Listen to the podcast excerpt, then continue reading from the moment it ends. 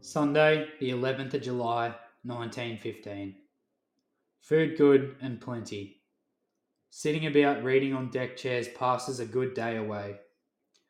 A church service was held in the hospital. They evidently don't forget the slightly wounded.